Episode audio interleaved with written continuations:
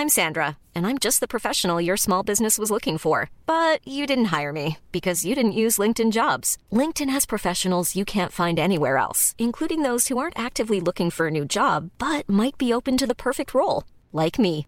In a given month, over 70% of LinkedIn users don't visit other leading job sites. So if you're not looking on LinkedIn, you'll miss out on great candidates like Sandra. Start hiring professionals like a professional. Post your free job on linkedin.com/people today.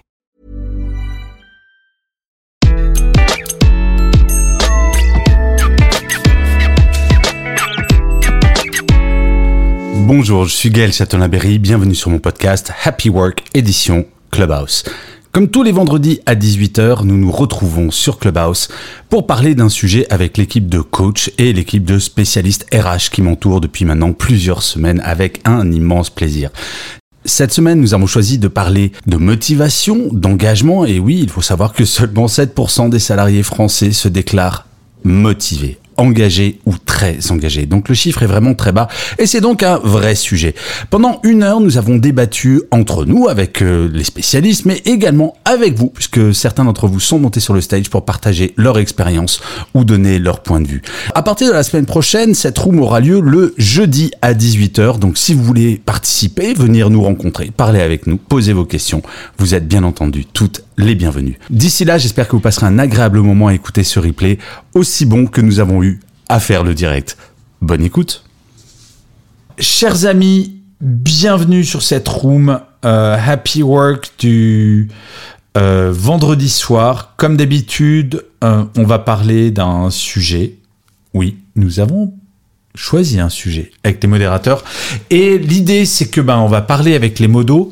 Euh, et surtout, c'est que vous montiez sur le stage pour poser vos questions, pour faire vos remarques, pour commenter, pour euh, être d'accord, pas d'accord. Donc c'est un peu le principe de cette room, tout en sachant que bien entendu cette room est une room. J'aime pas le mot chill, mais mine de rien, cette room est profondément bienveillante. Donc euh, si on n'est pas d'accord, on a le droit de se le dire avec le sourire, et j'aime à le rappeler. Alors cette semaine, on a choisi un sujet que Emmanuel nous a suggéré il y a une dizaine de jours, qui est l'engagement et la motivation. Alors je dois bien avouer que quand il m'a suggéré ce sujet, je me suis dit, mais quelle bonne idée. Alors pourquoi quelle bonne idée? Avant la pandémie, euh, il y a eu une étude qui est sortie en 2017, qui est une étude qui a été faite par Gallup, donc qui est un gros institut de sondage, et qui avait montré que en France, le niveau d'engagement moyen était de 6%. Ce qui voulait dire que seulement 6% des salariés français se déclaraient engagés ou très engagés. Alors, j'entends les copains belges, béninois, canadiens, américains, tunisiens dire Ouais, chez nous, c'est pas pareil. Nous, on est hyper engagés. Non, non, les amis. On est dernier mais au taquet du taquet, ça monte que à 15%. C'est-à-dire que nous, on est au fond du trou à 6%, mais au maximum, c'est 15% des salariés qui se déclarent engagés ou surengagés. Et là, je me disais, bon, la pandémie est passée, on s'en est pris plein la tronche, donc a priori, maintenant, c'est bon, on doit être super motivé. Eh bien, figurez-vous, l'étude Gallup est sortie il y a 15 jours, on est passé de 6% à 7%. Oui, les amis, on a gagné 1%.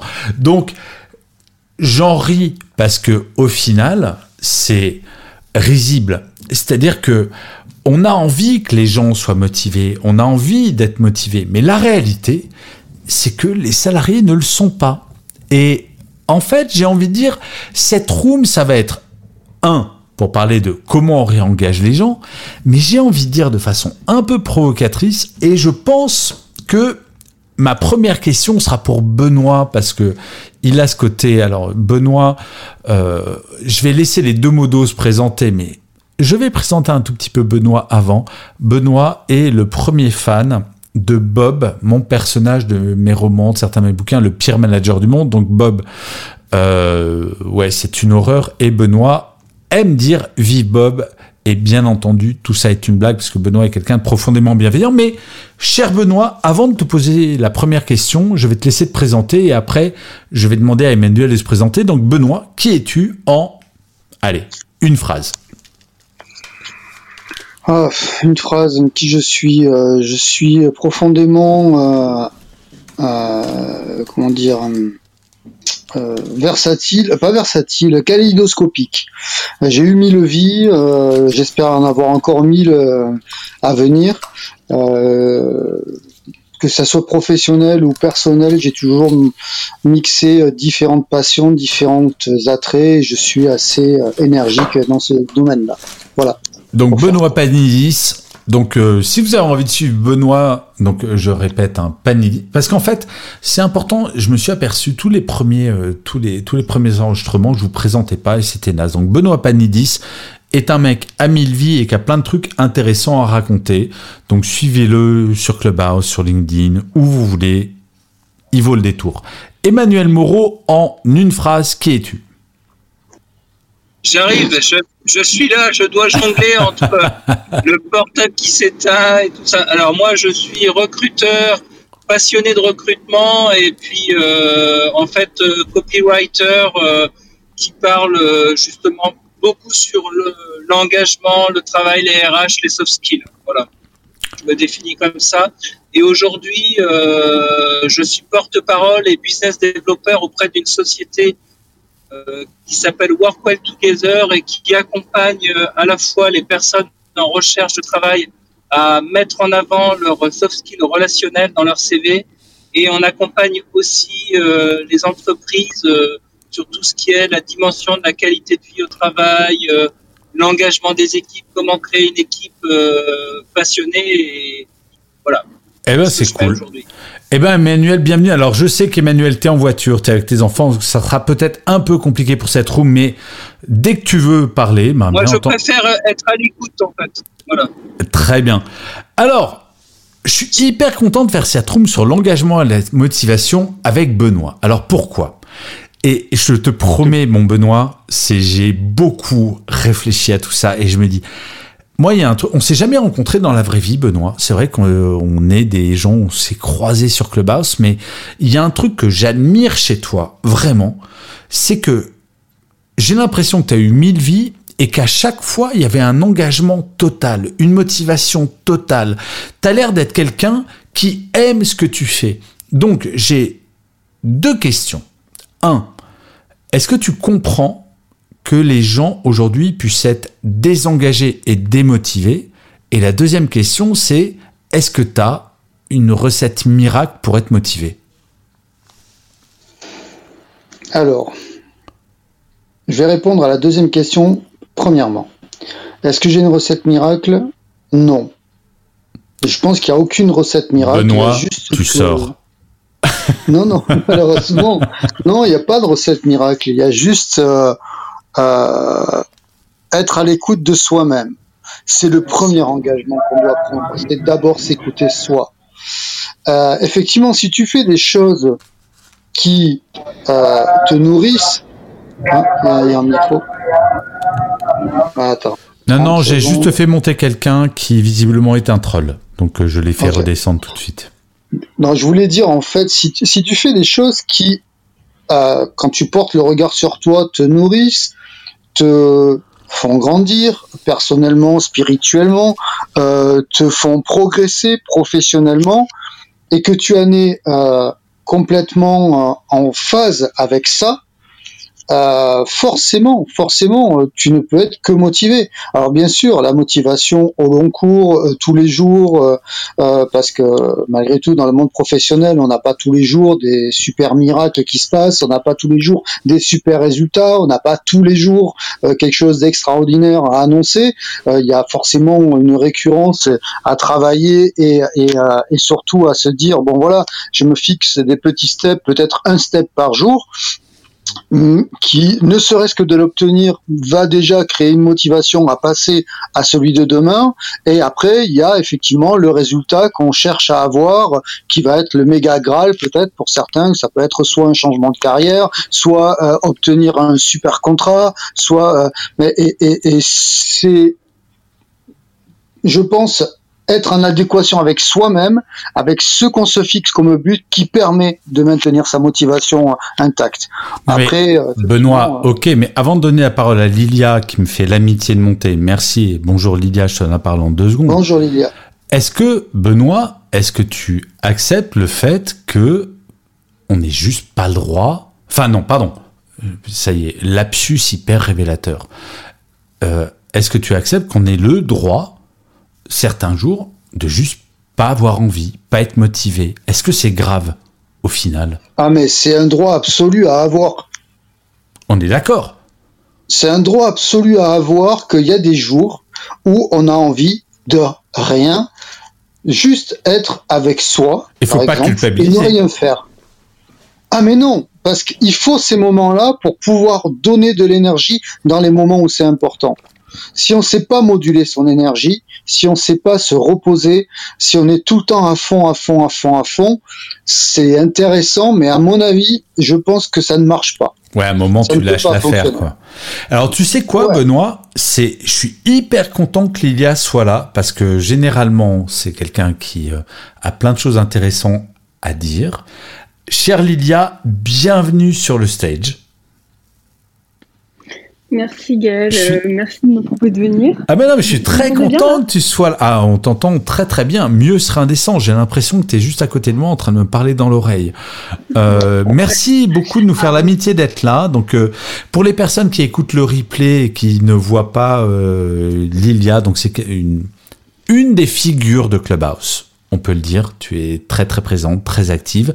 Donc merci d'être là. Donc qu'est-ce que ça t'évoque, cette notion de, motivation, d'engagement euh, alors moi je vais être un peu provocateur. En fait, j'ai envie de vous dire, ça me saoule cette question. J'ai l'impression que c'est une injonction violente, soit engagé, soit motivé, et que finalement, plus on me le dit, plus ça me déprime en fait. Toi, ça te, ça t'évoque quoi?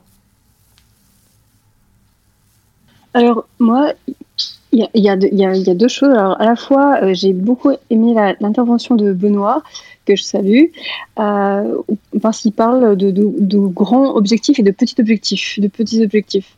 Et ça je fais le parallèle avec le bonheur. Il y a la quête du bonheur, le grand bonheur, et puis des petits bonheurs de tous les jours. C'est un peu, c'est un peu ça. Par contre, deuxième point, j'avais une question, c'est qui fait quoi? C'est-à-dire comment on fait, c'est qui on? C'est-à-dire qui fait quoi?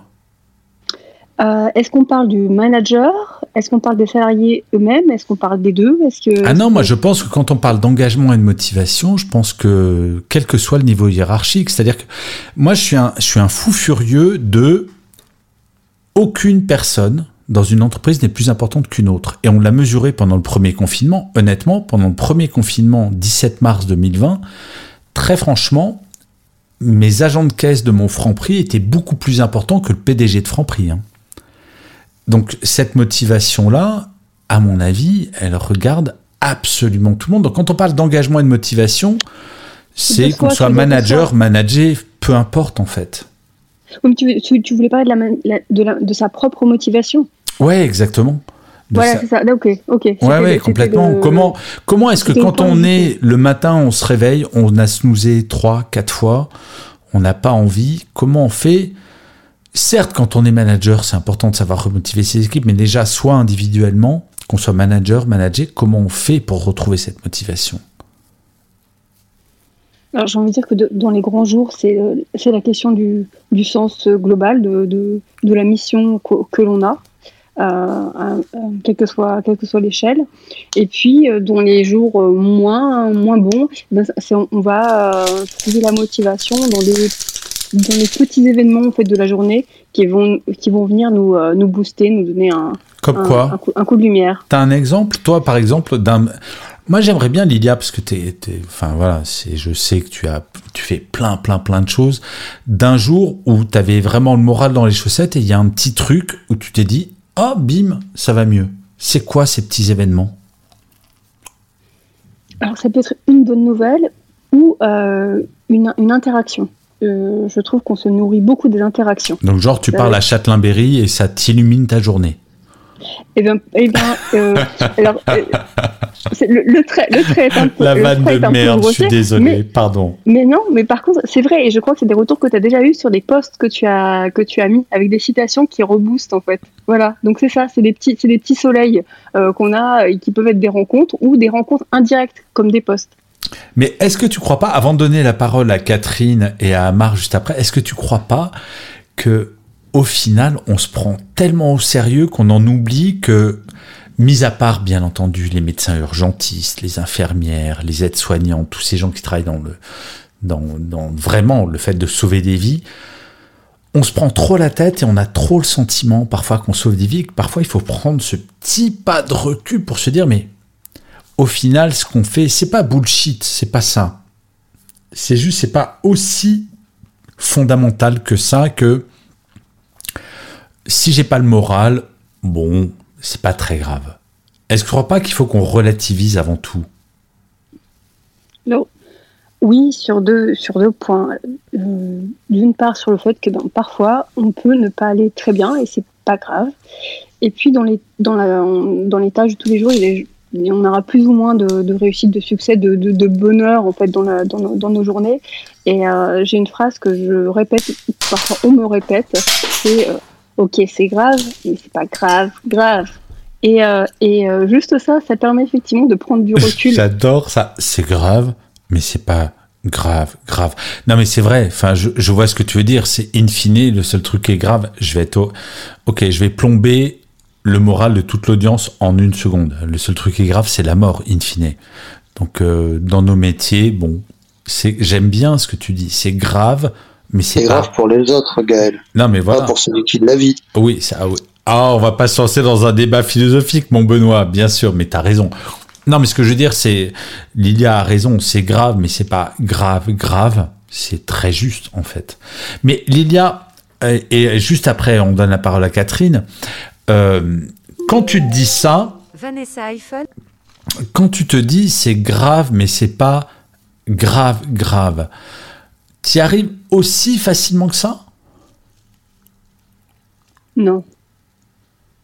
Mais le, le, fait de me le dire, et, et, quand je dis me le dire, c'est pas que dans ma tête, c'est vraiment de le dire euh, à voix haute, ça permet de, de faire ce pas de, de, de retrait et d'observer. La situation, bon, elle n'est pas, elle est pas idéale, comme elle n'est pas celle que j'aurais imaginé. C'est, euh, j'ai eu une mauvaise surprise ce jour-là, ou je suis déçue, ou j'ai pas eu de, de, de, bons retours. Bon, euh, et, ça, et, de mettre ça en perspective, effectivement, le, le, la vie au global. Et quand on a eu un peu de, de, de, d'années, d'années derrière soi, de se dire bon, moi j'ai déjà vécu ce genre de, ce genre de tunnel difficile, de passage, et euh, il, finit, toujours par arriver une bonne nouvelle ou une solution. Donc euh, voilà, ah, laissons le temps au temps. Ouais, je suis tellement, mais je suis tellement d'accord avec ça. C'est parfois. Et je crois que c'est alors ça c'est l'avantage d'avoir pris de l'âge euh, parce que tu es euh, beaucoup beaucoup plus jeune que moi. en fait, je vais finir par me présenter comme une sorte de père fourrard de Clubhouse. Euh, mais c'est vrai que je me rends compte que l'âge aidant, on relativise de plus en plus et on prend cette distance qui fait que je dis pas qu'on est imperméable à tout, c'est pas vrai. Mais que finalement, de moins en moins de choses nous stressent fondamentalement et qu'on arrive à se remotiver sur des choses euh, peut-être plus fondamentale. Catherine, merci d'être montée sur le stage. Euh, tu fais partie aussi des, fidèles de cette room, donc merci d'être là. Euh, c'est quoi ton regard sur cette question de la motivation et de l'engagement? Euh, Est-ce que tu as des techniques? Est-ce que tu... Voilà, qu'est-ce que ça t'évoque cette question? Bonjour à tous, merci oh, de m'avoir J'adore ta voix. voilà, non, mais je suis obligé de le dire, mais c'est à chaque fois que Catherine parle, je suis content, c'est une voix qui est douce, qui est posée. ah oui Voilà, non, mais j'étais obligé de le dire, donc bienvenue, et donc euh, je te laisse la parole. Ça doit être l'effet Clubhouse, alors. c'est pas ce qu'on me dit d'habitude. Oh, ben, il faut, voilà, tu vois, alors, je fais une parenthèse sur ce que tu dis, sur je pense que la notion de motivation et d'engagement dépend aussi beaucoup du regard que l'on a sur soi-même. est ce mm. que tu viens de dire, alors que je te fais un compliment comme ça qui vient de nulle part, mais malgré tout, tu vas à l'encontre de ce compliment au lieu de dire Eh, merci, pour le compliment. Merci Gaël. Non mais c'est hyper intéressant. Non mais plaisanterie mise à part, Catherine, c'est un vrai truc sur parfois on aime se flageller avec des orties fraîches au lieu d'accepter le petit compliment qui est un compliment à deux balles. Je te l'accorde. Mais malgré tout, on a quand même ce réflexe de dire ah il y a un compliment, mais quand même dans nos cultures il faut quand même dire ouais non mais tu me fais un compliment, mais généralement on dit que ma voix elle est totalement pourrie. Tu vois ce que je veux dire? C'est hyper intéressant ta remarque.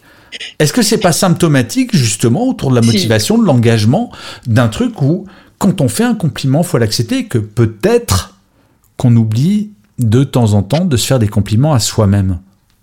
Oui, et, et c'est vrai, Gaël. C'est vrai, j'ai ce travers et je dois le corriger, donc je te remercie. Et euh, en plus, je pense que tu l'as fait exprès pour sortir ton expression. Non, non, c'est juste pour te flageller avec des orties fraîches, ma Catherine, bien entendu. Eh oui, tu seras ah flagellée avec des orties fraîches. Alors non, mais plaisanterie mise à part, Catherine. Donc ton regard sur cette question de l'engagement, de la motivation, c'est. Euh... Et, et ben, c'est une question quand même hyper complexe, donc je trouve assez euh, ah bah oui. courageux et culotté de l'avoir euh, mise euh, en, en titre. Euh, et, moi, je dirais surtout, euh, il y a vraiment ce, jeu de, l'entourage, des relations sociales qu'on peut avoir, euh, qui a vraiment un impact sur aussi une ambiance positive et, et, souriante, même dans les situations critiques et difficiles. Et, et ça, ça permet de garder un certain engagement, une certaine motivation. après, il y a des degrés euh, différents, mais il est vrai que si une équipe, même dans la réussite, euh, a une mauvaise ambiance, je pense que on n'est pas forcément engagé et motivé, malgré les résultats. C'est vraiment tout un environnement pour moi qui fait que on, va euh, se sentir motivé et engagé. C'est parce que ça, ça libère quand même certaines hormones naturelles qui, qui nous donnent ce dynamisme et cette énergie. Mais est-ce que c'est si euh, Je vais te poser une question volontairement provocatrice. Est-ce que c'est si fondamental que ça que d'être motivé? Alors, je dirais que non. Moi, j'ai des collègues qui me disent qu'ils viennent juste parce que faut gagner euh, sa vie. Et alors, mais ouais, mais c'est, tu sais, c'est la pyramide de Maslow. C'est euh, au début, on travaille juste pour payer notre salaire et compagnie. Et en fait, Catherine, j'ai un exercice à te proposer, mais que toute la room peut faire, mais je vais te le proposer à toi, mais tout le monde peut le faire. Catherine, est-ce que tu es prête? Hmm, Je relève le défi, vas-y Gaël. Ferme les yeux. Tu les as fermés? Oui. Ok. Nous sommes vendredi. Tu apprends que, sans le savoir, tu as acheté un ticket de l'euro million. Et tu viens de gagner 200 millions d'euros à l'euro million. Est-ce que tu changes quelque chose à ta vie professionnelle? Tu viens de prendre 200 millions d'euros. Alors, je changerai quelque chose parce qu'il va falloir que je gère tout cet argent. Non, mais Catherine, en fait, si je pose cette question, c'est pour faire prendre conscience aux gens que la première des motivations pour aller travailler dans ce qu'on fait, qu'on ait des petits boulots, des gros boulots, peu importe, bah c'est l'argent et que je me rappellerai toujours de cette histoire de cet ouvrier à la chaîne qui a gagné 15 millions d'euros il y a quelques années, qui a démissionné le lendemain, le lendemain, parce qu'il a gagné plus en une journée qu'il aurait pu gagner dans une vie. Et six mois plus tard, il est revenu travailler, mais à mi-temps. Parce qu'il s'emmerdait à rien faire. Et il adorait son métier. Donc c'est pas une question de niveau hiérarchie, c'est qu'à un moment, il faut assumer le fait qu'on a le droit, on a le droit fondamental de pas être motivé et de se dire bah ouais, parfois mon boulot me fait chier. Et c'est pas très grave, non? Oui, je pense que c'est normal. On a, euh, bah, comme dans la vie, des hauts et des bas, et le fait de culpabiliser ne va rien arranger à la situation.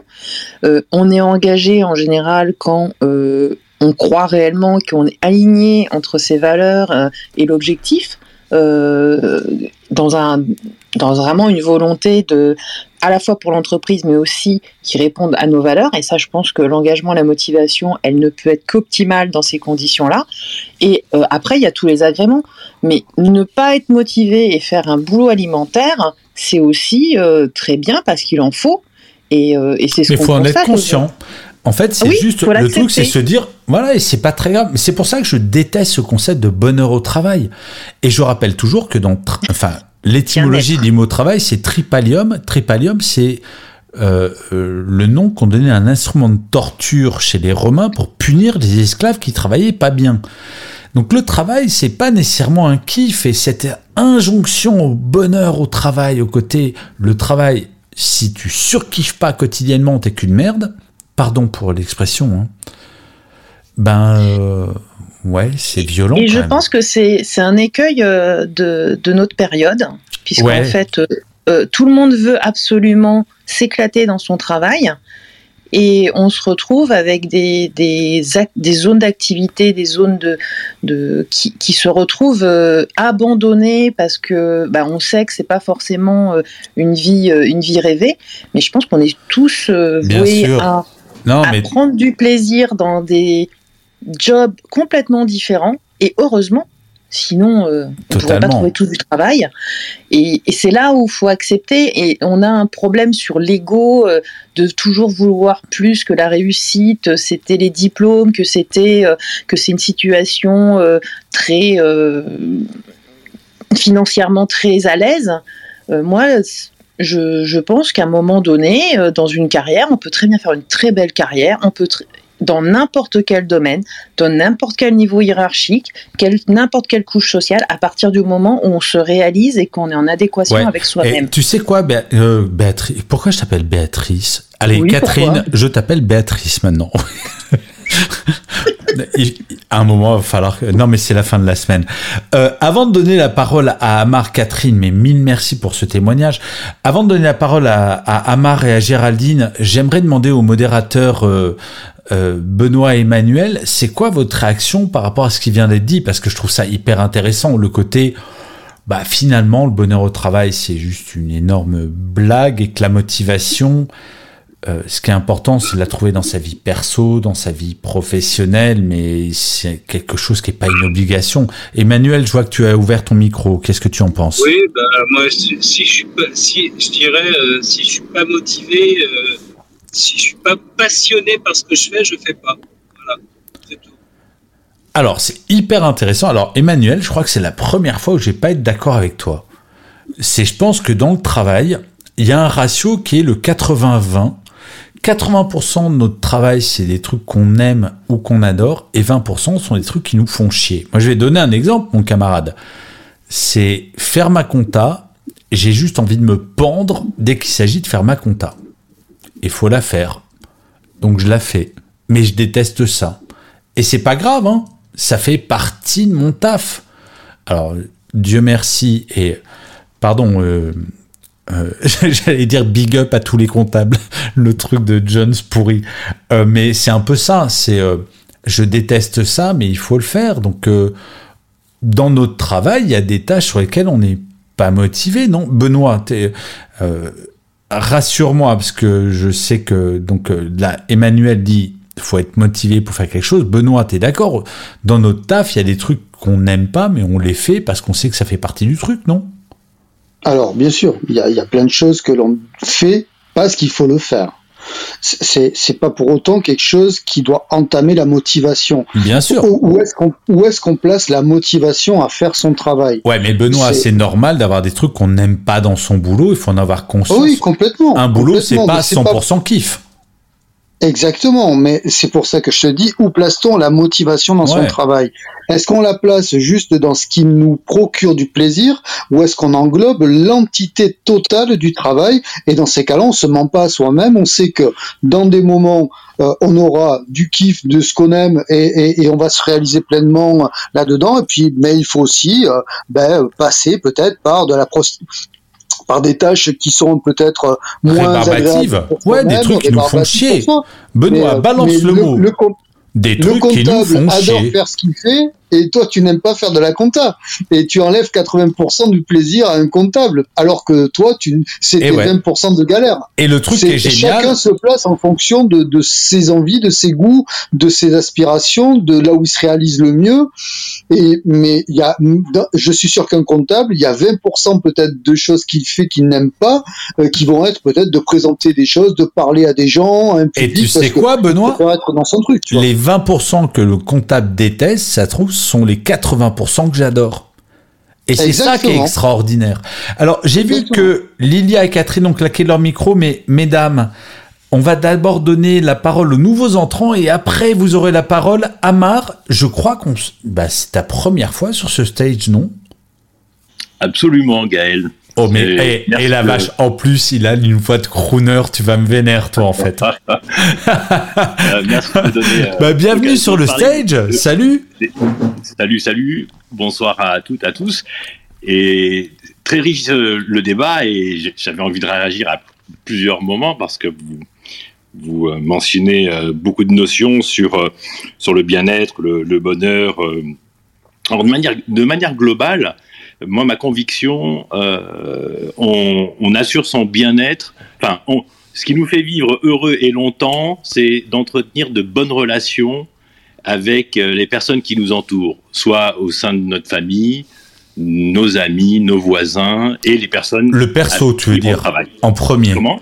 En premier, la vie personnelle, en fait. Absolument. Mais partout où on a des relations avec euh, nos semblables, il faut entretenir de bonnes relations et c'est une étude super intéressante qui a été menée au, MIT qui a montré que quand on entretient des bonnes relations, eh bien, on, vit plus longtemps et en bonne santé, pas forcément riche, bon, mais. Mais quand tu euh, parles de bonnes relations, Amar, pardon, parce que je crois qu'il y a vraiment deux sujets et qu'il faut bien séparer et qui pour autant sont complémentaires. On est bien d'accord que quand tu parles de bonnes relations, parce que j'ai vu cette étude du MIT effectivement, mais on parle quand même là du perso.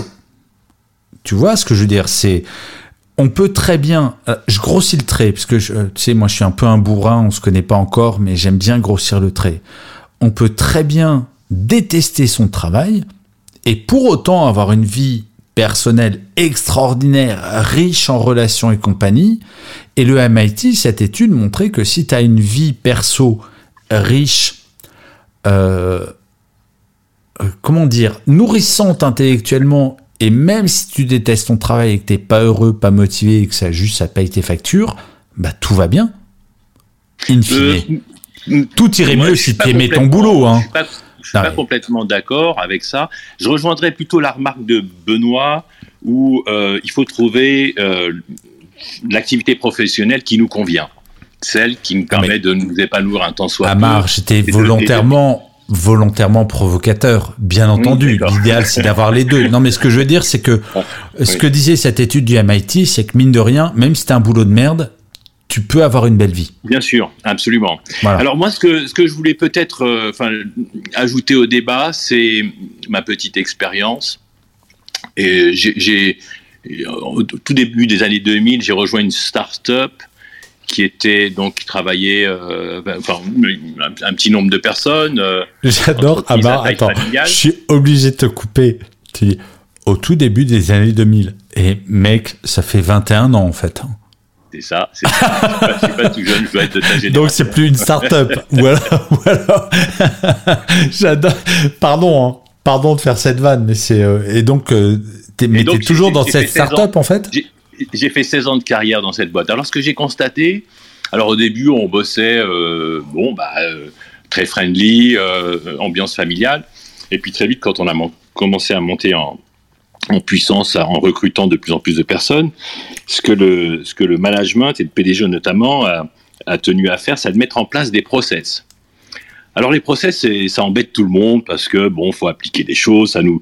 Mais mine de rien, au bout d'un moment, on a constaté que un process avec euh, ce qu'on appelle de l'assurance qualité, la qualité au travail.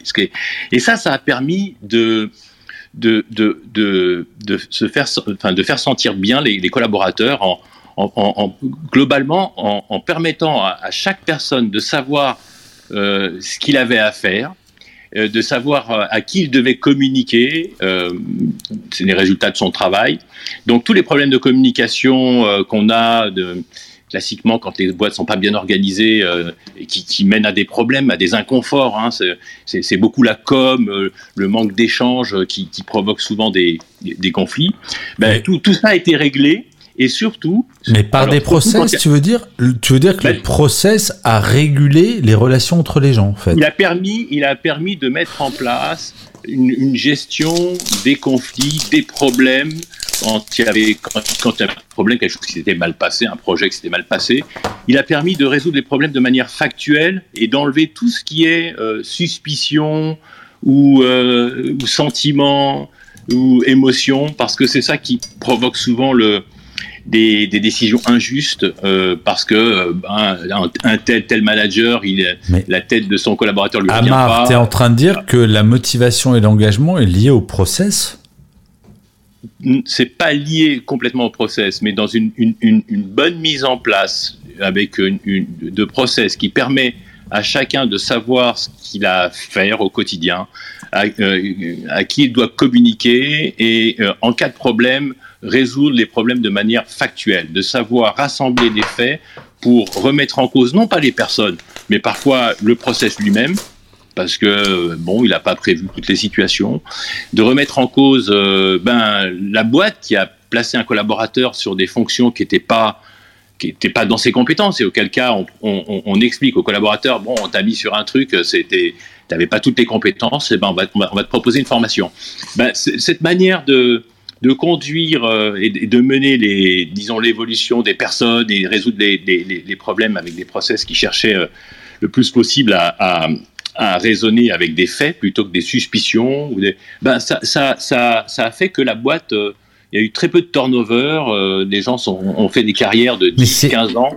À Mars, c'est hyper intéressant ce que tu racontes parce que pour moi, et, euh, et, là, vraiment, je vais faire le candide neuneux à deux balles. Et pardon, hein, j'ai passé plus de 20 ans en entreprise, mais j'avais jamais euh, percuté sur cette le sujet que tu lèves, que finalement, l'engagement, c'est peut-être une question d'être capable de d'être cartésien sur des sujets, au lieu d'avoir un espèce de truc diffus.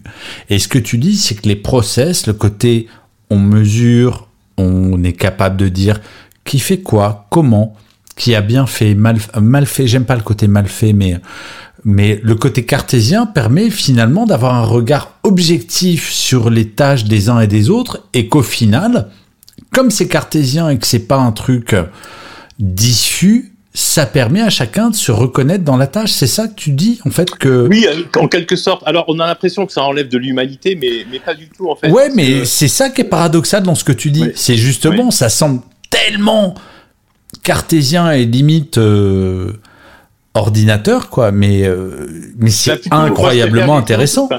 Oui, parce que ce qui, ce qui pose problème, hein, ce qui pose problème dans les boîtes, c'est les personnes qui, qui, ont du mal à travailler ensemble, qui communiquent mal, et, et, et ben, quand il y a un cadre qui permet à ces personnes-là de résoudre les problèmes qui, euh, en, en, en, leur expliquant qu'on n'est pas là pour les juger, mais que re, on regarde les faits en face et on regarde et en, et en, et en bonne intelligence, on règle les problèmes bah, en, en, se basant sur les faits et non pas des suspicions ou parce qu'il y a des préférences, un tel préfère va, va, va défendre telle personne parce que. Euh, J'adore ce que tu racontes, Amar.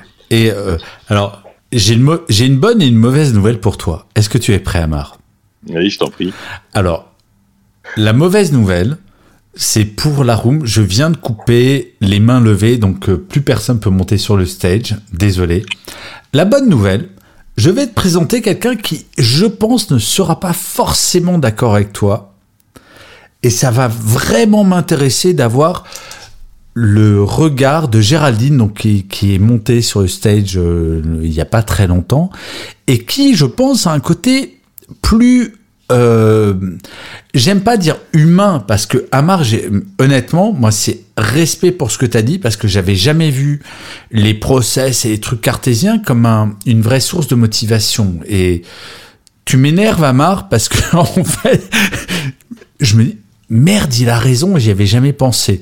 Donc Amar, je suis à deux doigts de te descendre du, du stage. Non mais c'est passionnant, mais j'ai envie de savoir, Jay, Géraldine, c'est Yes. c'est quoi ton, ton regard, ce que je viens de dire à Mar Parce que honnêtement, moi je te le dis très franchement, ce que vient de dire Amar euh, a changé vraiment mon regard sur la motivation de l'engagement qui pour moi était un truc un peu diffus et sur l'humain alors que Amar nous dit non mais hé les gars la motivation et l'engagement faut partir sur du cartésien et sur du concret. C'est toi Géraldine que je connais un petit peu alors on va pas se mentir j'ai déjeuné avec Géraldine aujourd'hui donc euh, on se connaît un petit peu euh, c'est quoi Ben non, ben faut pas mentir à l'audience. Mais non, mais faut pas mentir aux, aux gens. Euh, c'est quoi ton, ton regard, ce que je viens de dire à Mar Alors, ouais, donc euh, moi je partage, hein, j'ai trouvé ça très très intéressant. Et quand j'écoutais Amar, j'étais en train de penser au fait que euh, euh, moi j'ai fait, j'ai fait pas mal de développement personnel. Alors je sais qu'il y a des gens pour qui, à qui ça parle et d'autres à qui ça ne parle pas. Mais dans le développement personnel, si vous voulez, j'ai réglé mes problèmes, mes problématiques internes à moi, personnelles, de jugement de jalousie. Et donc en fait j'ai développé, alors je l'avais déjà, hein, c'était inné, mais j'ai développé mon empathie et mon écoute active. De fait, de fait, à un moment donné, en tant qu'indépendante, je me suis retrouvée euh, dans cette période de, freelance, je me suis retrouvée avec le Work Lab à animer des ateliers d'intelligence collective, alors que je n'avais pas été formée, je n'avais pas été formée, d'intelligence collective et de design thinking en entreprise. Et ça, c'est génial. C'est génial. Euh, donc, en fait, je rejoins en partie Amar sur les process, euh, mettre du process euh, cadré et structuré, mais, pour mettre de l'humain là-dedans. Et j'aime bien ce que tu as dit, Gaël, puisque tu as dit, alors avec Géraldine, on va remettre de l'humain dans les process, mais pour remettre de l'humain là-dedans, c'est lorsqu'on fait des ateliers d'intelligence collective, eh ben on met tout le monde autour d'une table et on mélange les métiers. De fait, les gens qui n'ont jamais la parole, les gens qu'on ne voit pas parce qu'ils sont dans l'administratif ou la comptabilité, euh, euh, euh, eh bien en fait, tout le monde a le droit à la parole. Tout le monde a son Ouais, mais pour dire les choses. Tout le Géraldine, monde a... Oui pardon de t'interrompre, mais ce que dit Amar, c'est justement, avec la technique d'Amar, c'est quel que soit ton niveau hiérarchique, quel que soit ton métier, si on dit ton objectif c'est ça et c'est cartésien, c'est mesuré et que tu l'atteins, que tu sois homme de ménage ou PDG, ben si tu l'atteins, t'es motivé. À partir du moment où t'atteins tes objectifs, c'est cool. Alors que si c'est un truc du, eh, Géraldine, il faut que tu trouves ta motivation en toi. Enfin, tu sais, tous les trucs un petit peu euh, psycho, machin. Moi, j'adore ce que dit Amar sur un moment. Si c'est mesurable, si c'est, euh, ben, quel que soit le niveau hiérarchique, tu peux être motivé parce que tu peux savoir si tu as atteint tes objectifs ou pas. Non? Est-ce que je peux ajouter une petite précision Ah, mais bien sûr, Amar, bien sûr. Parce qu'il y a un service qu'on appelle dans les boîtes qui mettent en place des process euh, qui s'appelle assurance qualité. Alors d'abord, les, les process, c'est un consensus, hein, c'est pas un truc que tu subis. D'abord, euh, donc, on- si on prend par exemple une équipe euh, de R&D, une équipe marketing, l'équipe commerciale, elles se réunissent avec le management et on dit voilà comment on, on veut travailler. Puis on définit le process ensemble. Mais on n'a pas juste du premier coup.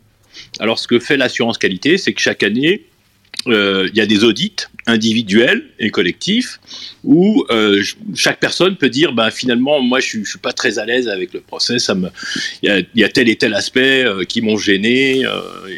Donc, il y a ce qu'on appelle le, proc- le méta-process d'amélioration continue. Euh, et qui est cette dimension humaine hein, qui, qui vient se greffer évidemment parce que le, c'est pas un truc froid qui est établi rigide. Et en plus on t'explique que euh, ça, ça va pas à l'encontre du créatif parce que on s'autorise des, du hors piste, du hors process quand il le faut, parce qu'une boîte ça évolue et que parfois en face d'une opportunité de nouveaux Ouais, ce que tu veux dire, c'est que c'est pas du cartésien hors-piste. à 100% et qu'à un moment, on peut pas être robotique, quoi. Il faut savoir sortir du cadre. Voilà, absolument. Et puis c'est Ouais. un consensus, un process. C'est vraiment Bien sûr. quelque chose qui est établi euh, par les personnes qui vont travailler ensemble. Alors je sens que Géraldine est chaude patate pour répondre à ça et après on va donner la parole, parole alphabétique à Catherine et à Lilia. Désolé Benoît et Emmanuel mais on est obligé d'être galant. Géraldine, tu as la parole. Merci. Tu vois là, euh, dans ce qu'il a ajouté, Amar, il a ajouté le collectif. Et ça, c'est fondamental. Euh, moi, je vais parler pour moi. Lorsqu'on a des, des objectifs communs, qu'on doit travailler en équipe, pour moi, c'est source de motivation. Mais je vais être super provocateur Géraldine, je suis désolé. hein. Je peux être... euh, Géraldine, est-ce que tu m'autorises à être provocateur? Oui, tu l'as fait depuis le début de cette room. Vas-y, Gaël. Mais non, je suis un gentil garçon. Mais non, mais je crois pas à la motivation collective. Je pense que la motivation, c'est quelque chose de profondément individuel. Profondément individuel. Et je pense que quand on parle de motivation collective, c'est bullshit, mais totalement. Et il y a plein de startups avec les, enfin pas avec lesquelles je travaille, mais que j'observe, qui disent, ouais, nous, on est motivés collectivement, mais faut arrêter ce délire, quoi. Non. La motivation, c'est individuel. Et il faut parler aux personnes. Je crois pas à la motivation collective, mais du tout. C'est comme si on parlait. Alors, je vais être encore plus provocateur, Géraldine. Pardon. C'est comme si tu me disais. Non, mais euh, l'amour, c'est pas individuel et l'amour, ça peut être une partouze. Ben non, je suis désolé. C'est l'amour, c'est euh, avec moi par rapport à une personne. C'est pas un truc collectif. Je, je n'aime pas ce concept de motivation collective. Donc Géraldine, essaye de me convaincre sur la motivation collective.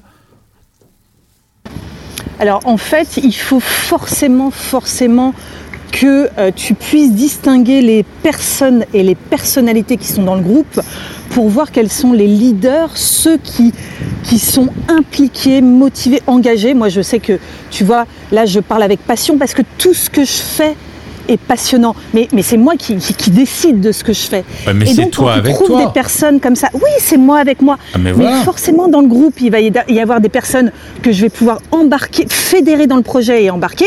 Et il y a des gens qui vont être plus réticents. Et eux, en fait, il va falloir être à l'écoute de leurs besoins et les positionner là où ils ont envie d'être. C'est ça qui est important. Si je peux. Ouais, alors je, Catherine, ah, mais avec même pas que tu, et Catherine, c'est même pas que tu peux enchaîner. Tu sais quoi? J'allais donner la parole, puis à Lilia parce que je sais que t'as claqué ton micro depuis euh, depuis quatre heures. J'aime bien parce que Qui nous cherche aujourd'hui, Gaël ouais non mais je suis taquin, je, je suis d'humeur taquine aujourd'hui. Vas-y Catherine, je te donne la parole, bien sûr. Eh ben c'est vraiment dans la transition de Géraldine. En fait, c'est savoir dans l'écoute active, c'est utiliser l'intelligence émotionnelle, c'est-à-dire savoir euh, euh, la composition de l'équipe, qui est la personne qui est motivée, qui est la personne qui est créative, qui est la personne qui euh, est positive, et c'est les énergies ensemble qui vont générer la motivation collective.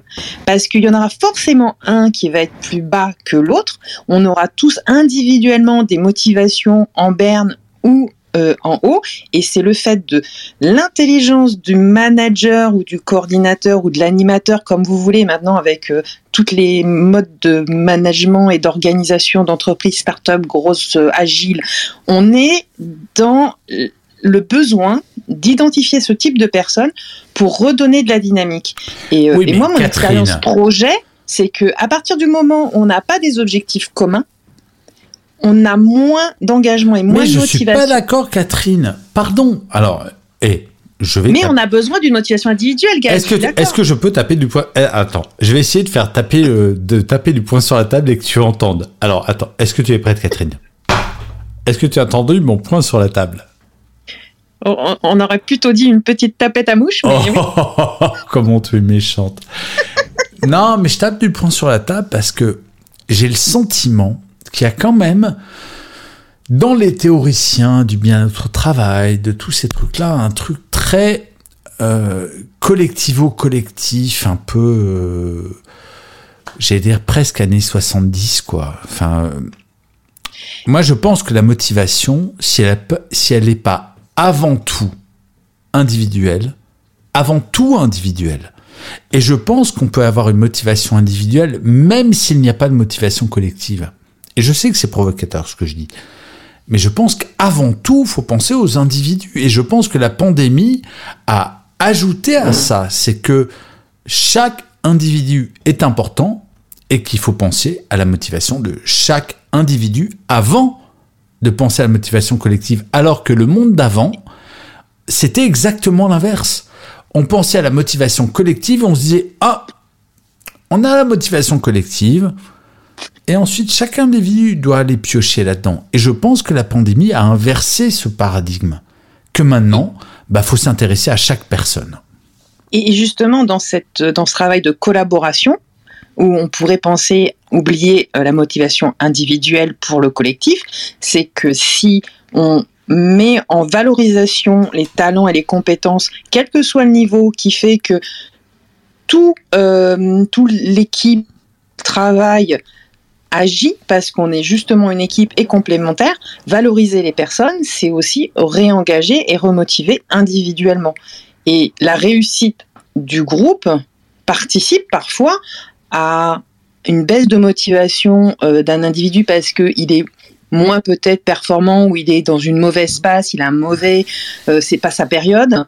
Et eh ben le fait que les autres avancent et disent mais on a besoin de toi peut le remotiver. Et c'est, et c'est là euh, le fait d'être valorisé, de retrouver de la motivation individuelle. Ouais, je comprends ce que tu dis. Alors, Benoît, j'ai vu que tu as claqué ton micro, donc j'ai donné la parole, mais d'abord, galanterie oblige. Lilia, ça fait à peu près 4 heures. Lilia d'abord, Lilia d'abord. Ouais, mais Lilia, ça fait 4 heures qu'elle a claqué son micro et je, je, me flagelle avec des orties fraîches parce que je n'ai pas donné la parole avant.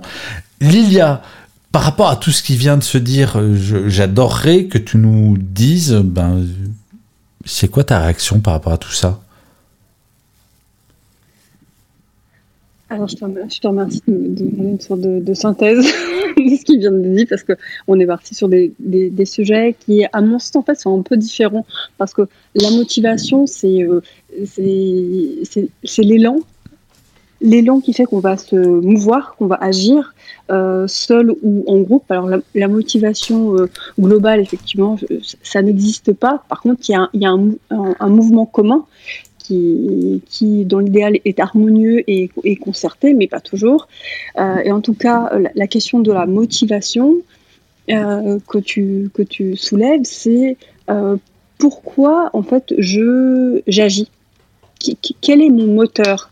Mon moteur, il peut être complètement externe à l'entreprise. Et c'est au-delà de ça, Lydia, c'est pas que pourquoi j'agis, c'est qu'est-ce qui me fait envie dans mon travail? Alors, l'envie, c'est une nuance de la motivation. Et justement, je, pensais à la, à la, pyramide de Maslow. Euh, tout à l'heure, tu disais, voilà, il y en a qui, travaillent pour manger, pour euh, financer des études, pour. Euh, ouais, ce qui est le premier truc, ouais.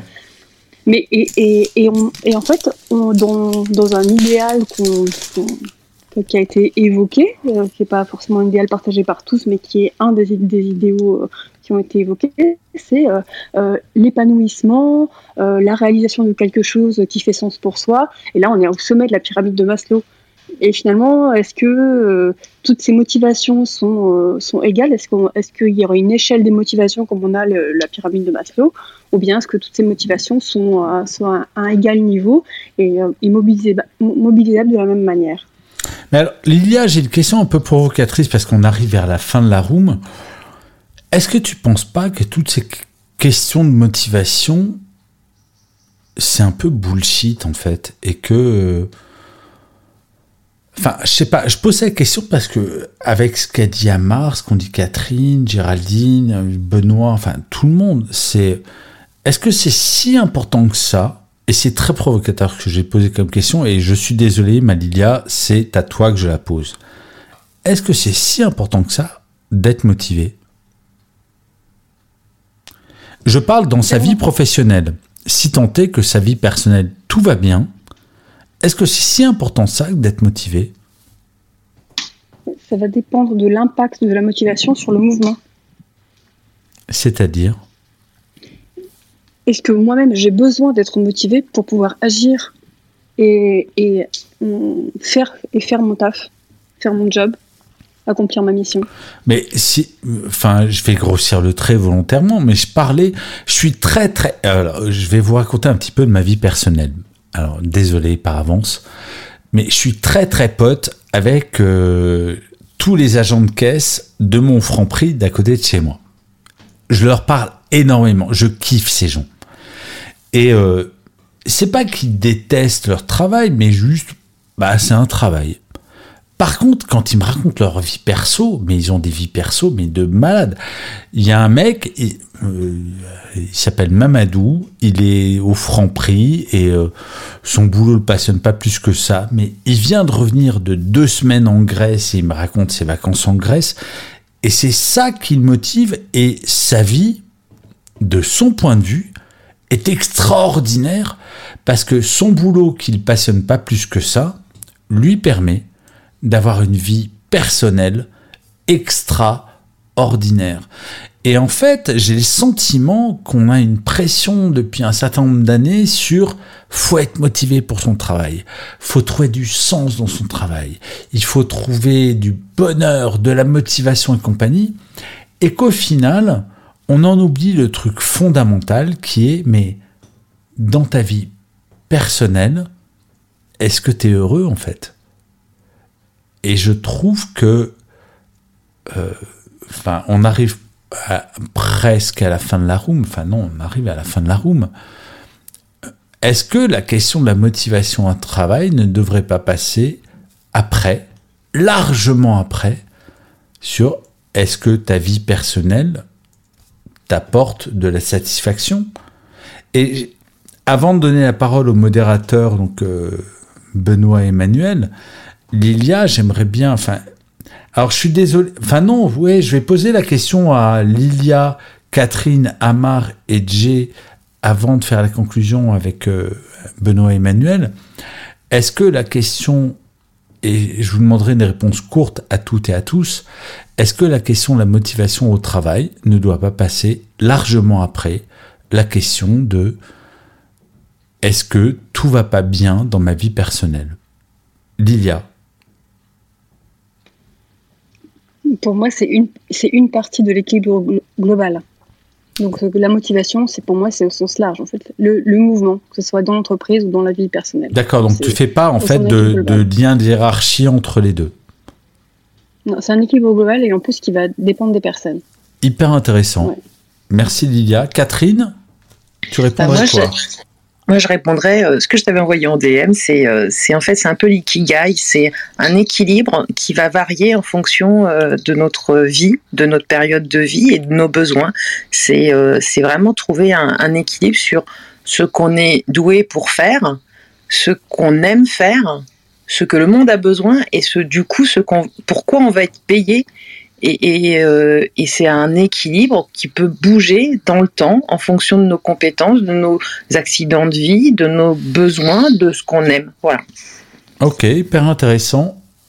Amar, notre ami cartésien, j'ai tapé Descartes ce soir. Donc Descartes. Moi, j'en reviens à ce que j'avais dit au tout début, c'est il faut entretenir de bonnes relations, que ce soit, ça commence par la famille, les amis, notre entourage, mais aussi euh, euh, professionnellement. Et je pense que la motivation, elle vient naturellement du retour et de la satisfaction que l'on a à entretenir ces bonnes relations, du retour que l'on obtient après avoir entretenu de, bonnes relations. Et donc, Amar, ma question, elle est simple, c'est est-ce que tu peux être motivé dans ton travail si tu as une vie personnelle de merde?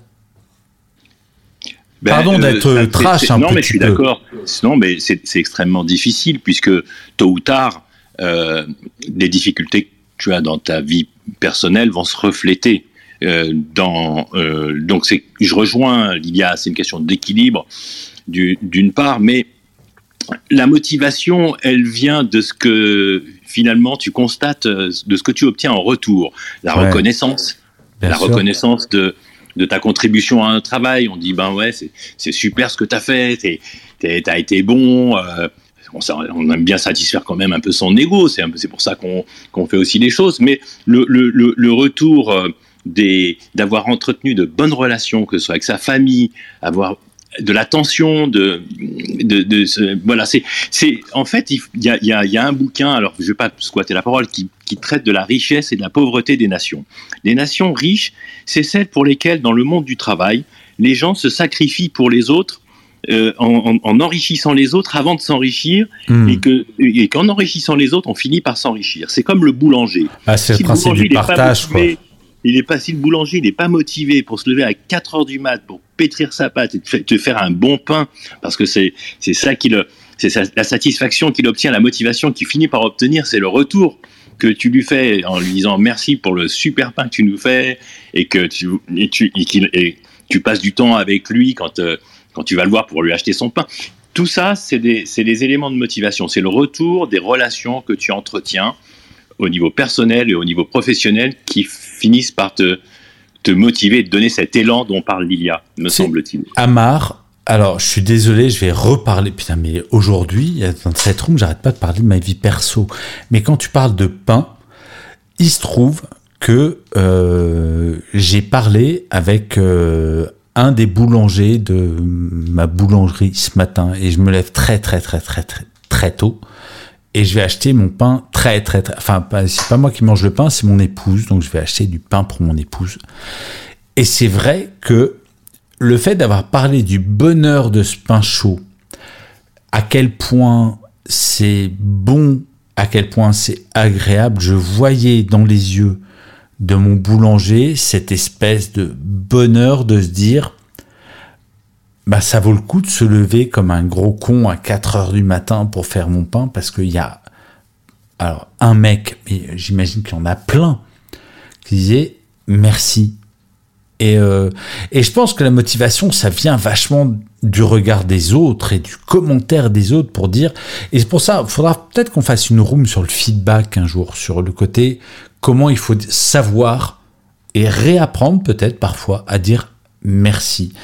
Géraldine, toi, ton regard là-dessus, alors euh, est-ce qu'on peut être motivé dans sa vie professionnelle si on a une vie personnelle toute pourrie ou l'inverse euh, C'est quoi ton regard? Alors moi, mon regard, c'est que euh, je, suis motivée naturellement. Et ça, je l'avais dit à plusieurs reprises hein, sur les morning boosters, et c'est pour ça que je les animais, parce que j'avais une telle énergie le matin que j'avais envie de la transmettre.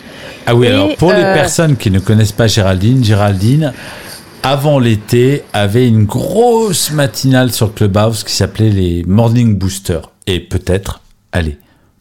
Allez. Allez. peut-être que ça reviendra un jour. Peut-être que ça reviendra un autre sujet. Mais c'est un autre sujet. Donc au niveau de la motivation, justement quand je te disais que moi j'étais quelqu'un de passionné, je vais aller chercher, que ce soit dans mon travail ou dans ma vie privée, dans mes relations, euh, auprès de ma famille, je vais aller chercher tout le positif, tout ce qui me motive. Et je vais essayer, et ça c'est pas simple, d'évacuer tout ce qui pourrait euh, me démotiver. Euh, me mettre en bad. voilà. Donc je vais toujours, toujours vers le positif, chercher le positif. Et, tout ce que je fais, toutes les actions que je, mène, que ce soit dans ma vie perso ou pro, eh ben en fait me motive puisque c'est moi qui les déclenche. Voilà et même au niveau du job. Mais c'est vachement bien ce que tu dis, Géraldine, mais euh, je pense qu'il y a des jeunes auditeurs ou auditrices qui se disent Mais j'adorerais pouvoir faire ça, mais c'est quelque chose, mine de rien, qui s'apprend avec le temps. Et je pense que notre motivation et notre rapport au travail évoluent vachement avec l'âge. Et j'assume mon côté vieux. J'ai 51 ans et c'est vrai que mes sources de motivation sont pas les mêmes aujourd'hui que quand j'avais 20 ans. Alors, on arrive à la fin de cette room et ça y est, on est déjà à la bourre, il est 19h07 et eh, les amis, on est super à la ramasse parce que je suis censé être pire qu'une horloge suisse. Donc, euh, je vais demander un mot de conclusion à mes chers modérateurs Emmanuel et Benoît. Donc, Emmanuel, en premier, si tu es là, est-ce que tu as un mot de la fin sur ce sujet? Je trouve qu'on a eu vraiment des interventions passionnantes euh, merci Lilia, merci Catherine, merci Amar et merci Géraldine. Emmanuel, c'est, euh, ça serait quoi ton mot de la fin par rapport à tout ce qu'on a entendu aujourd'hui? Mon mot de la fin serait euh, effectivement, je, suis d'accord avec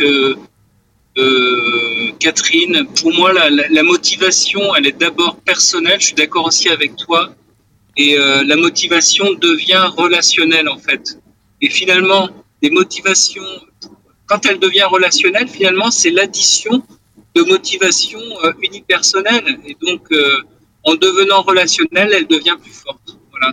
Et c'est tout mon travail que j'apporte aujourd'hui en accompagnement, en accompagnant les sociétés avec ma startup Work Well Together. Et on travaille là-dessus. Bah, c'est top. Euh, merci Emmanuel. Alors, j'ai envie de dire, c'est un petit peu calculé de ma part, et je suis un vilain garçon. Mais je voulais que ça soit Benoît qui clôture cette room, parce que Benoît, on a... Alors, encore une fois, je, n'ai jamais rencontré Benoît physiquement, mais il faut que vous sachiez que j'ai créé un personnage qui s'appelle Bob, qui est le pire manager du monde, et Benoît, avec beaucoup d'humour, se prétend être le premier euh, fan de Bob, le pire manager du monde, alors que Benoît est quelqu'un que j'ai appris à découvrir au travers de Clubhouse, parce que ce mec a eu mille métiers et qu'il a un regard, je trouve, sur le monde du travail et sur sa relation au travail qui est extrêmement intéressante. Et donc, je, je suis assez content, mon cher Benoît, que ce soit toi qui finisse et qui clôture cette room, parce que toi qui as eu mille métiers, et au final, quand on a mille métiers, il y a plein de gens qui disent Oh, ça doit être trop cool d'avoir mille métiers. Je sais, pour en avoir eu peut-être pas mille, mais un certain nombre, que ouais, la motivation, faut aller la chercher parfois au fond de ses tripes et que c'est pas aussi facile, même quand on a mis le métier, de trouver cette motivation. Je voulais que tu fasses la conclusion de cette room parce que quand on a fait mille métiers, ben, je trouve que c'est important que tu conclues et ça serait quoi ton mot de la fin sur cette room autour de la motivation et de l'engagement? S'il y avait un mot, Gaël, qu'on ait fait un métier ou mille, qui est pour moi l'essentiel de la motivation, qu'elle soit dans l'entreprise, dans sa vie personnelle ou même dans le sport. La seule chose qui peut être tangible dans la motivation, c'est la clarté du but. Où est-ce que je vais est la seule raison. Et je rejoins parfaitement Amar. Dans la clarté du but, on met du process. Le process permet de clarifier, de savoir comment je me positionne, et par rapport à qui je suis en tant qu'entité, je vais avoir peut-être une personnalité volubile, euh, je vais créer du lien plus facilement que quelqu'un qui va être un peu plus timoré dans, dans, l'équipe. Quand je dis équipe, on parle d'équipe de travail, mais c'est pareil sur un terrain, c'est pareil sur plein d'endroits il y a des gens qui vont savoir créer du lien dans l'équipe, ils vont être très sociaux, d'autres qui vont être beaucoup plus euh, euh, réfléchis, qui vont apporter justement une réflexion, une prise euh, en arrière. La seule chose qui est importante pour motiver les gens, c'est la clarté. Mais Benoît, c'est très fort ce que tu dis. Enfin, pardon, c'est en fait la motivation, c'est pas un truc au quotidien, in fine. Enfin, pardon, j'essaie d'interpréter ce que tu viens de dire et euh, on déborde. Donc euh, là, je suis en train de me faire mal parce qu'on va aller au-delà de l'heure. Ouais, oh, arrête de rire, c'est bon. Mais en fait, ce que tu dis, c'est que la motivation, c'est pas un truc du quotidien, c'est parce que je comprends le but que je vais atteindre. C'est un petit peu comme le golfeur. La motivation, elle est de mettre cette putain de petite balle dans le trou, même si je mets 3, 4, 5, 6 ou 10 coups pour arriver à l'objectif. C'est ça qui est important et c'est ça qui va me motiver, c'est de mettre cette petite balle dans le trou et c'est pas forcément le début. C'est ça, c'est l'objectif qui va me motiver en fait. Alors, l'objectif, oui et non. Je dis, j'ai bien précisé. L'objectif fait partie du process, mais c'est la clarté. D'accord. La clarté, être clair avec soi-même. D'où l'importance du management. Autres, mais pas, exactement, pas être clair vers le but qu'on veut se fixer, qui peut éventuellement évoluer. C'est ce qu'a dit Amar. Le process n'est jamais qu'une photo à un moment donné qui est, euh, comment dire, euh, une, une, une, une euh, volonté commune de se dire, OK, si on fait comme ça, on doit y arriver. Mais effectivement, si on n'y arrive pas, on peut changer le process et même si on y arrive, on peut le changer pour l'améliorer. Donc c'est jamais, c'est tout le temps mouvant. On est tous tout le temps en train de de d'évoluer. À chaque seconde, on évolue. Merci pour ce que tu as dit sur moi. Ça m'a fait évoluer par rapport à la vision que je peux avoir de moi vis-à-vis de toi et toi vis-à-vis de moi. On est tout le temps en train d'évoluer, mais la seule chose qui doit motiver les gens pour les motiver, c'est la clarté de ce qu'on attend, la clarté de ce qu'on veut faire, la clarté de ce que l'on est. on a dépassé quasiment de 15 minutes, mais je suis obligé de te poser une question à laquelle tu vas devoir répondre par oui ou non, sans, Sans aucun problème. commentaire. Est-ce que tu es prêt? Ouais. Oui. Ok. Est-ce qu'il est possible d'être motivé avec un manager de merde?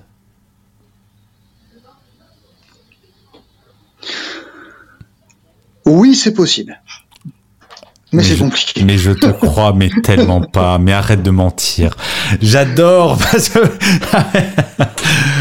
Si, parce que sinon tu vas en burn-out perso. Il faut Non, te motiver bien. à trouver quelque chose au fond de toi qui te fait te lever le matin. Sinon tu pars en burn-out. Moi, pas je crois profondément que la motivation est quelque chose, comme l'a très bien dit Amar, comme vous l'avez tous et toutes si bien dit. Je crois que la motivation, c'est quelque chose de global, qu'on est toutes et tous acteurs de notre propre motivation, mais que un environnement quand même bienveillant et qui va vers des objectifs et qui explique, comme tu l'as très bien dit, Benoît, qui explique très clairement quel est l'objectif. Et donc ça, c'est le management eh ben, ça permet quand même d'être motivé. Donc, je sais, Benoît, que tu n'as pas voulu répondre. Non, ce n'est pas possible parce que toi, tu es fan de Bob, le pire manager du monde. Mais oui, Donc, t'as pas que osé- j'aime trop Bob. Mais je sais, mais je sais que profondément, on est totalement d'accord. Eh, les amis, c'était une room formidable. J'ai adoré ce moment. J'ai pas de mots pour vous remercier assez de ce moment passé ensemble. Je rappelle que cette room bah, va être en replay si jamais vous êtes arrivé en cours à partir de dimanche matin sur toutes les plateformes, que ce soit Apple Podcast, Spotify, Deezer, enfin toutes. Euh, et là, je suis revenu à mes mauvaises habitudes, les amis. Je ne sais pas quel est le thème de la semaine prochaine, mais par contre, si jamais vous voulez participer, vous pouvez aller sur euh, la room euh, Happy Work, vous cliquez sur la petite maison verte et vous abonnez et vous serez au courant de la prochaine room et vous pourrez monter. J'ai envie de dire un immense, immense merci à Lilia, à Catherine, à Amar et à Géraldine de nous avoir fait l'amitié de monter sur cette room pour participer ben, de façon hyper constructive. Alors forcément, on est censé être cinq ou six modérateurs, mais il y a des grosses feignasses qui avaient des week-ends, qui avaient des trucs importants. Emmanuel, Benoît, mille merci d'être là. Donc, ils, font partie de la team des modérateurs et c'est toujours un vrai bonheur de faire cette room. Et je finirai, comme d'habitude, cette room avec deux phrases. La première, je vous souhaite un excellent week-end. Et l'autre, qui est la conclusion de tous mes podcasts Happy Work. Avant toute chose, prenez soin de vous.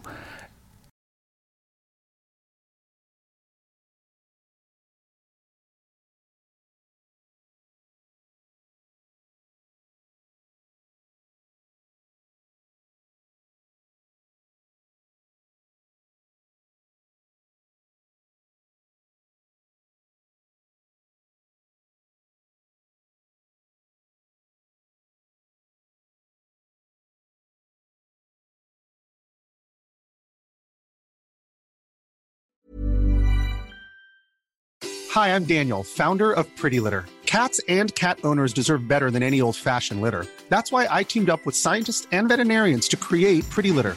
Its innovative crystal formula has superior odor control and weighs up to 80% less than clay litter. Pretty Litter even monitors health by changing colors to help detect early signs of potential illness. It's the world's smartest kitty litter. Go to prettylitter.com and use code ACAST for 20% off your first order and a free cat toy. Terms and conditions apply. See site for details.